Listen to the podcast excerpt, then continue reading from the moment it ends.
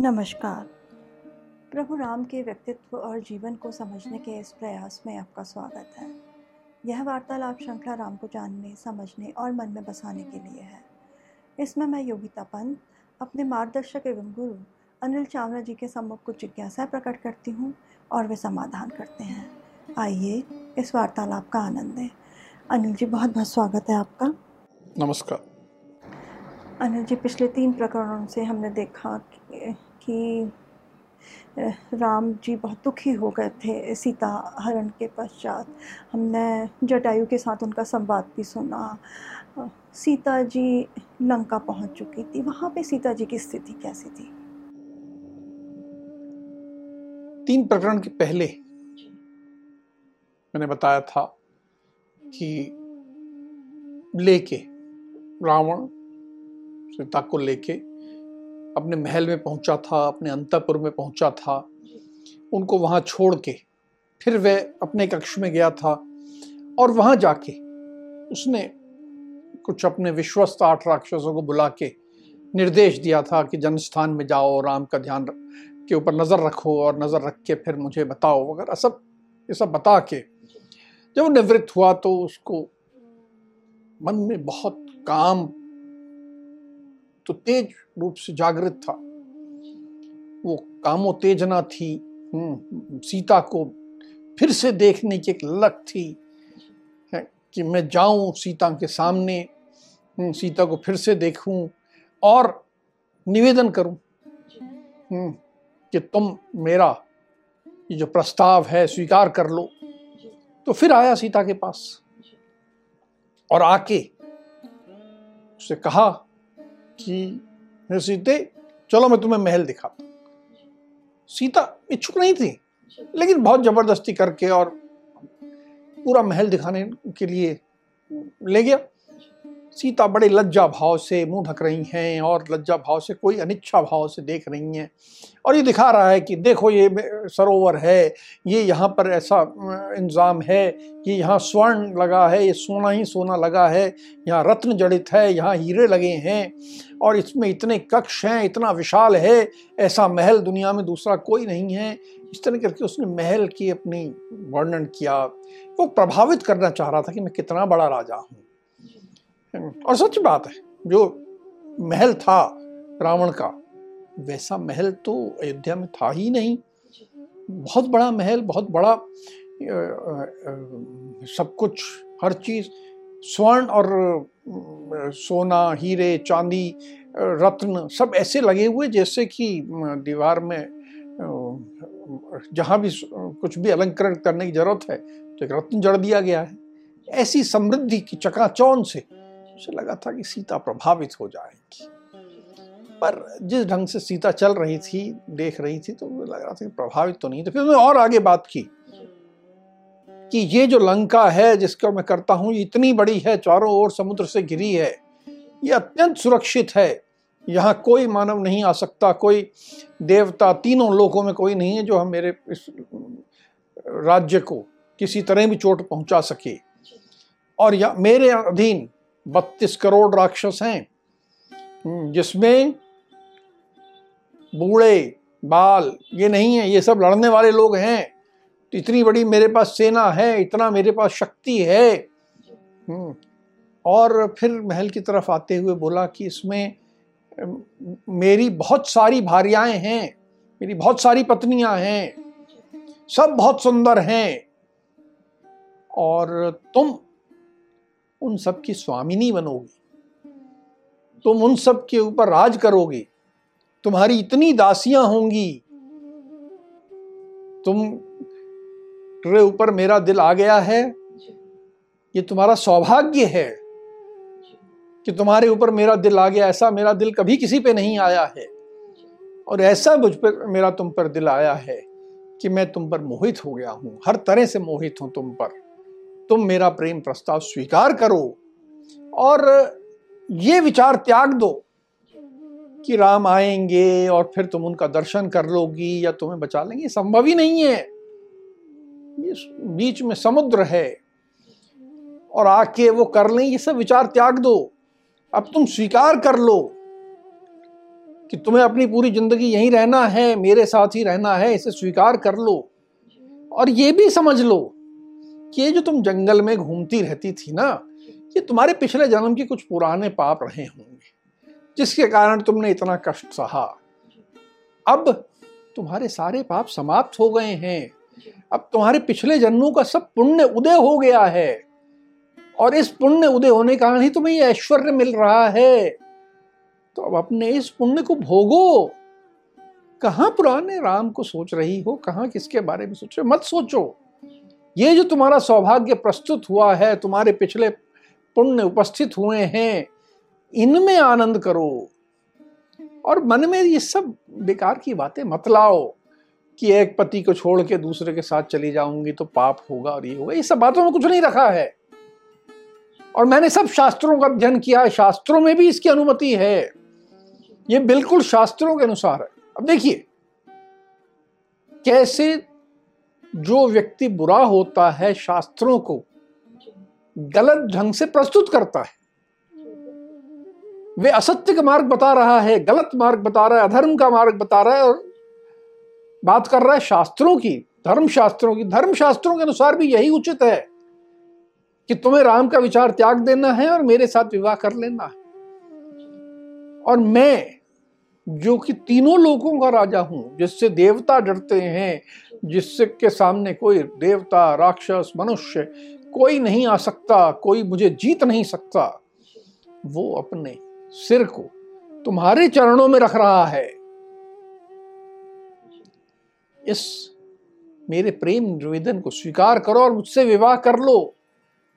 ऐसा अवसर बार बार नहीं आता जीवन में। इस अवसर को समझो और मेरे इस प्रेम के निवेदन को स्वीकार करो। जी रावण तरह तरह से सीता को प्रभावित करने की कोशिश कर रहा था। तो क्या सीता जी पर उसका कुछ असर पड़ा, कुछ प्रभाव पड़ा? बिल्कुल नहीं। वे अपनी मर्यादा में थी, मजबूरी में थी। पूरे महल में घूमते हुए अनिच्छा भाव था। मुँह को, कपड़े से ढकने की कोशिश कर रही थी, वो दिखना नहीं चाहती थी कि जैसे वो रावण के साथ ऐसे घूम रही हो कि उसकी पत्नी हो। नहीं। अब रावण से उन्हें बात करनी थी। रावण के प्रश्न का उत्तर देना था। कोई ऐसी ओट नहीं थी कोई दीवार नहीं थी जिसके पीछे छिपके बात कर लेती। पर पुरुष से ऐसा बात करना उन्हें स्वीकार नहीं था। तो क्या करें? तो जैसे कहते हैं कि तिनके की ओट ली उन्होंने। और अपनी लज्जा को सुरक्षित रखते हुए उन्होंने रावण को उत्तर दिया। कहा कि, हे रावण, तू जानता नहीं है मैं किसकी पत्नी हूँ। मेरे पति राम महाराज दशरथ के पुत्र इक्ष्वाकु कुल के चिराग हैं। इक्ष्वाकु कुल सदा धर्म परायणता के लिए जाना जाता है और मेरे पति राम भी पूरे विश्व में धर्म पारायणता के लिए प्रसिद्ध हैं। वे पराक्रमी हैं, वे शूरवीर हैं। वे धर्म के मार्ग पर ही चलते हैं, तेरे जैसे अधर्म का पालन करने वाले नहीं है। और तो मन में किसी प्रकार की शंका मत ला।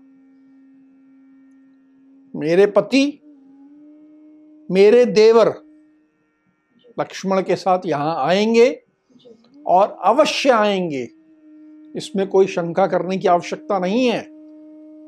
तेरा दुर्भाग्य प्रारंभ हुआ है, मेरा सौभाग्य प्रारंभ नहीं हुआ है। जब किसी के ऊपर दुर्भाग्य आता है तो इस तरह के गलत निर्णय करता है, जैसे तूने किया है। तूने बहुत बड़े अधर्म का काम किया है कि किसी पुरुष की ब्याहता स्त्री को उठा लाया है। इससे बड़ा अधर्म नहीं हो सकता। और ये अधर्म का काम करने के लिए तेरा सर्वनाश निश्चित है, होगा ही। और तू ये स्वप्न में भी मत सोच कि मैं तेरी पत्नी बन जाऊँगी, तेरी भार्या बन जाऊँगी। ये संभव ही नहीं है। मुझे पूरा विश्वास है कि राम आएँगे। और जब वो आएँगे, तुझसे युद्ध करेंगे। और युद्ध क्षेत्र में उनके बाण तेरे शरीर को छलनी कर देंगे। तू जीवित नहीं बचेगा। राम के सामने युद्ध में तू नहीं रह सकता, क्योंकि वे धर्म के मार्ग पे चलने वाले और मैं किसी भी हालत में तेरा निवेदन स्वीकार नहीं करूँगी। यह बात तू पूरी तरह समझ ले। मुझे अपने प्राणों से कोई प्यार नहीं है। तू चाहे तो मुझे बाँध के कहीं फेंक दे।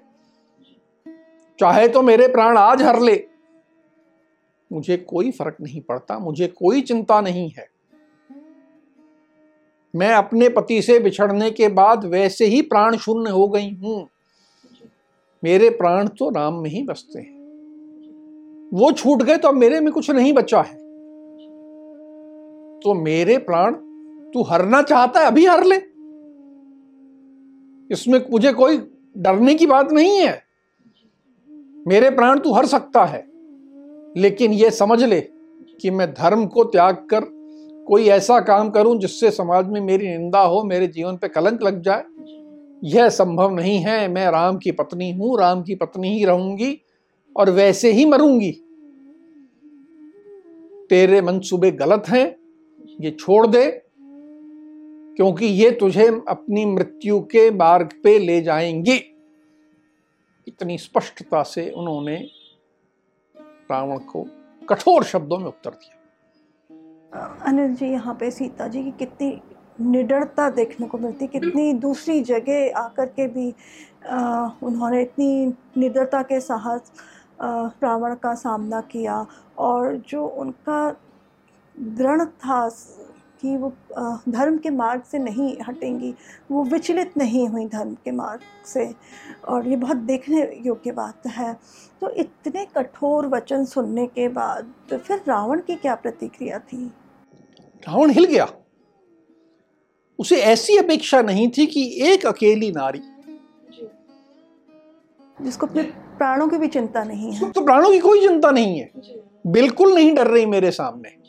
और मुझे यहाँ जहाँ की मैं करोड़ों राक्षसों से घिरा बैठा हूँ मुझे मृत्यु की धमकी दे रही है। मैं रावण जिसने की पूरे विश्व को जीता है जिससे देवता थर थर कांपते हैं और उनके सामने ये एक नारी मुझे कह रही है उसके लिए बिल्कुल हिला देने वाली बात थी। उसने सीता से कहा कि सुनो सीता, मैं तुम्हें बारह माह का समय देता हूँ, अर्थात एक वर्ष का समय देता हूँ। अगर एक वर्ष में तुमने मेरी भार्या बनना, मेरी पत्नी बनना स्वीकार नहीं किया तो मैं तुम्हें अपने रसोइयों को सौंप दूँगा और वो तुम्हें काट के तुम्हारे मांस को सुबह के नाश्ते में परोस देंगे। विभत्स बात लेकिन रावण ने सीता से ये कही कि मेरे रसोइये तेरे मांस को सुबह के नाश्ते में परोस देंगे। बस ये बारह माह का समय देता हूँ। और एकदम उद्विग्न था, इधर उधर हिलने लगा तो जो राक्षसियाँ थी, वे सीता की तरफ़ बढ़ी। कि अब तो रावण इससे दुखी हो गया, अब हमें इसको संभालना तो फिर वो उनकी राक्षसी की ओर मुड़ा। और कहा देखो इस एक वर्ष में तुम इसको मना लो। कैसे भी करके इसे मनाओ। हम्म। अन्यथा समझ लो इसके साथ क्या होने वाला है। इसे ले जाओ यहाँ अंतापुर में मत रखो। हम्म, क्योंकि ये मेरी भार्या नहीं है तो इसको यहाँ मत रखो। इसे अशोक वाटिका में ले जाओ। और वहाँ इसको डराना, धमकाना, प्यार से समझाना, जो करना है करो। और इसे समझा लो कि बना लो कि वर्ष भर के अंदर अंदर मेरी पत्नी बन जाए। ये कह के रावण चला गया और वो राक्षसियाँ सीता को लेके अशोक वाटिका में आ गए। अशोक वाटिका में सीता जी की क्या स्थिति थी? तो कल्पना की बात है, बहुत स्पष्ट बात है। जैसे एक हिरणी नाजुक सी, अपने पूरे झुंड से बिखर गई है, अलग हो गई है, और उसे जंगली कुत्तों ने घेर लिया है। तो क्या स्थिति होगी? घबराई हुई, डरी हुई, रोती हुई, शोक में डूबी, वहाँ आई एक पूरी वाटिका में वो अकेली और बस ये राक्षसी हैं। वहाँ आ गई लगभग अचेत सी स्थिति। हम्म ना कुछ खाया, ना पिया। हम्म बिल्कुल रोए जा रही हैं, शोक में डूबी हैं। ऐसा कि पता नहीं कब तक ये प्राण रहेंगे, कब तक नहीं रहेंगे, क्योंकि चारों ओर से जो वातावरण है वो भी डरावना ऐसे में सीता वहाँ पड़ी हुई थी। तो जैसा आपने बताया कि सीता अचेत हो गई थी तो ऐसी स्थिति में उनको कहीं से कोई मदद मिली? अब ये जो सीता की ये स्थिति हुई हमें ये समझना होगा कि क्यों हुई। ये कोई उनकी गलती के कारण नहीं हुई है? ऐसा नहीं था कि सीता ने कोई पाप किया और उनको सजा भुगत रही नहीं। यह तो देव योजना थी। अब समस्त देव देख रहे थे। ब्रह्मा जी ने इंद्र को, क्योंकि देवताओं के राजा हैं, उन्हें बुलाया और कहा कि जैसी योजना थी उसके अनुसार सीता लंका तो पहुँच गई हैं। पर तुम देख रहे हो उनकी क्या स्थिति है? बिल्कुल एक जंगली कुत्तों से घिरी हुई हिरणी है। कैसे रह पाएगी वो बिचारी? वो अचेत तो हो गई है। और उसने कहा भी है रावण से कि मुझे प्राणों का कोई मोह नहीं है। और यदि सीता ने प्राण त्याग दिए तुम्हारी योजना का क्या होगा? फिर राम के लिए जाके रावण से युद्ध करने का कोई औचित्य नहीं रह जाएगा। ये तो तुम्हारी पूरी योजना ही असफल हो जाएगी। और सीता का ऐसा दुख भी मुझसे नहीं देखा जा रहा। तुम कुछ करो। यहाँ तक योजना ठीक चली है, लेकिन अब आगे कुछ करना होगा। जाओ, वहाँ सीता से मिलो और कुछ करो। तो फिर क्या इंद्र जी सीता जी से मिलने गए थे? हम्म। बिल्कुल। ब्रह्मा जी से निर्देश प्राप्त करने के बाद देवराज इंद्र ने अपने साथ एक देवी को लिया। निद्रा देवी। अर्थात नींद की देवी जो किसी को भी नींद ले आती। और निद्रा देवी को लेके वे वहाँ अशोक वाटिका में पहुँचे। वहाँ पहुँचने के बाद निद्रा देवी ने सबसे पहले जितनी वहाँ राक्षसियाँ थी सबको नींद में सुला दिया। सारी राक्षसियों को नींद आ गई, वो सो गई। सीता जी ने देखा कि ये अचानक सारी राक्षसियाँ एक साथ सो गई हैं। तो कुछ विचित्र बात तो है और इतने में देवराज इंद्र उनके सामने प्रकट हुए। अपना परिचय दिया। कहा कि मैं देवताओं का राजा इंद्र हूँ। आप जो यहाँ आई हो, ये एक उद्देश्य से आई हो। इसमें उद्देश्य है। ये चिंता मत करो आप। राम यहाँ आएँगे। अकेले नहीं आएँगे, पूरी सेना के साथ आएँगे। और ये भी हम मदद करेंगे। हम देवता ही मदद करेंगे वो पूरी सेना सहित आएँगे। तो इसलिए मन में कोई किसी प्रकार की चिंता ना करो। ये सब जो है ये जो हो रहा है ये हमारी योजना है। हमारे ही विचार के अनुसार हो रहा है। और कि ये कष्ट की स्थिति है। मैं ये कुछ हविष्य या खीर लेके आया हूँ, ये खीर अब ग्रहण कर लो। इस खीर को खाने के बाद कई वर्षों तक ना तुम्हें कोई भूख लगेगी, ना कोई प्यास लगेगी। तुम पूर्ण स्वस्थ रहोगी। तो यहाँ पर क्या भोजन है, क्या नहीं है, इसकी चिंता नहीं, क्या देंगे, क्या नहीं देंगे, कोई चिंता नहीं। ये खीर तुम ग्रहण कर लो। और उसके बाद हम पे विश्वास करो कि हम राम और लक्ष्मण की पूरी मदद करेंगे और वो आएँगे, तुम मन में चिंता ना करो। अब सुन के सीता प्रसन्न तो बहुत हुई। इस विदेश में, इस द्वीप में सैकड़ों मील दूर एक व्यक्ति आया है जो कि राम का नाम ले रहा है, लक्ष्मण का नाम ले रहा है।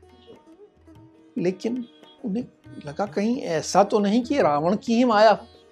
जी शंका हुई उनके मन में। शंका मन में होना स्वाभाविक उन्होंने कहा देवराज इंद्र आपको मैं प्रणाम करती लेकिन मेरे मन में ये शंका है कि कहीं आप कोई रावण की माया तो नहीं हो? मैंने अपने गुरुजनों से अपने वरिष्ठों से सुन रखा है।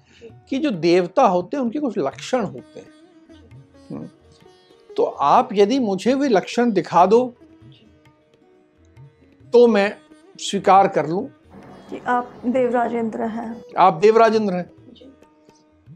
तो इंद्र मुस्कुराए। समझ गई कि सीता एक विलक्षण स्त्री है। बहुत समझदार है। इस राक्षसों के बीच घिरे हुई भी इन्होंने अपनी बुद्धि का त्याग नहीं किया है। सोच समझ के निर्णय ले रही हैं। इससे इंद्र प्रसन्न हुए। और उन्होंने अपना दिव्य स्वरूप दिखाया। जिसमें जो सारे लक्षण देवों के होते हैं वे दिखाए। तो फिर सीता भी अत्यंत प्रसन्न हुई। कि हाँ ये वास्तव में साक्षात देवराज इंद्र मुझसे मिलने आए हैं। और वो जो कह रहे हैं वे बात विश्वास करने योग्य है। तो उन्होंने जो खीर थी वो ली ग्रहण करी और देवराज इंद्र को पुनः प्रणाम किया धन्यवाद दिया आभार प्रदर्शन किया और उसके बाद देवराज इंद्र ने वहाँ से प्रस्थान किया। सीता जी। मन ही मन प्रसन्न हो रही थी।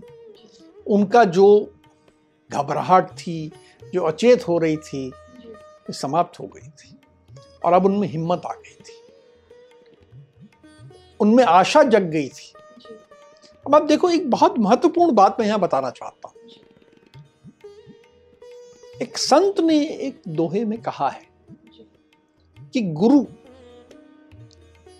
जब एक व्यक्ति को संभालता है तो कैसे संभालता है? जैसे कुम्हार एक घड़े को संभालता है। बाहर से मारता जाता है और अंदर से हाथ से सहारा देता है। देवताओं की भी यही प्रकृति है। कई बार जीवन में वे आपको कष्ट देंगे, लेकिन अंदर ही अंदर उसको कष्ट को सहने की शक्ति भी देंगे। आपको संभालेंगे भी सही। वे अच्छे व्यक्तियों के साथ, धर्म के मार्ग पर चलने वाले व्यक्तियों के साथ, जो उचित मार्ग पर चलते हैं, सत्य के मार्ग पर चलते हैं, उनको कष्ट तो देते हैं। हर प्रकार के कष्टों से गुजारते हैं। मानव योनि में जो भी जिसने जन्म लिया है, उसे कष्ट तो भोगने पड़ेंगे। लेकिन साथ में देवगण सहारा भी देते चलते हैं। सीता को इतने बड़े कष्ट से गुजारा लेकिन साथ में सहारा भी दिया। उनकी रक्षा भी कर रहे हैं। उनको उनके स्वास्थ्य का भी ध्यान कर रहे हैं उनको शक्ति भी प्रदान कर रहे हैं। तो ये एक समझने वाली बात है कि जब हमारे जीवन में भी ऐसे कष्ट आ रहे हैं तो ये विश्वास रखिए यदि आप जीवन में धर्म के मार्ग पर चलने वाले व्यक्ति हैं तो कहीं ना कहीं देव आपको शक्ति देंगे, आपका ध्यान करेंगे और जब आप कष्टों से निकलोगे तो और मज़बूत होकर निकलोगे। अनिल जी, जो हमें सीता जी से सीखने को मिलता है कि हमें धर्म के मार्ग से विचलित नहीं होना चाहिए, कितनी भी बड़ी विपत्ति आ जाए हमारे ऊपर। और अगर हम सही मार्ग में चल रहे हैं तो उस वक्त देवतागण भी हमारी मदद करते हैं। और ये हमारे मन में पर विश्वास होना चाहिए कि हाँ हम कुछ गलत नहीं कर रहे हैं, विपत्ति आ रही है तो हम इससे बाहर भी निकल जाएँगे। इसी विश्वास के साथ हम आज की चर्चा को यहीं विराम देते हैं। अगली कड़ी में राम के जीवन से जुड़े कुछ अनछुए पहलुओं के साथ हम दोनों फिर उपस्थित होंगे। राम राम। राम राम।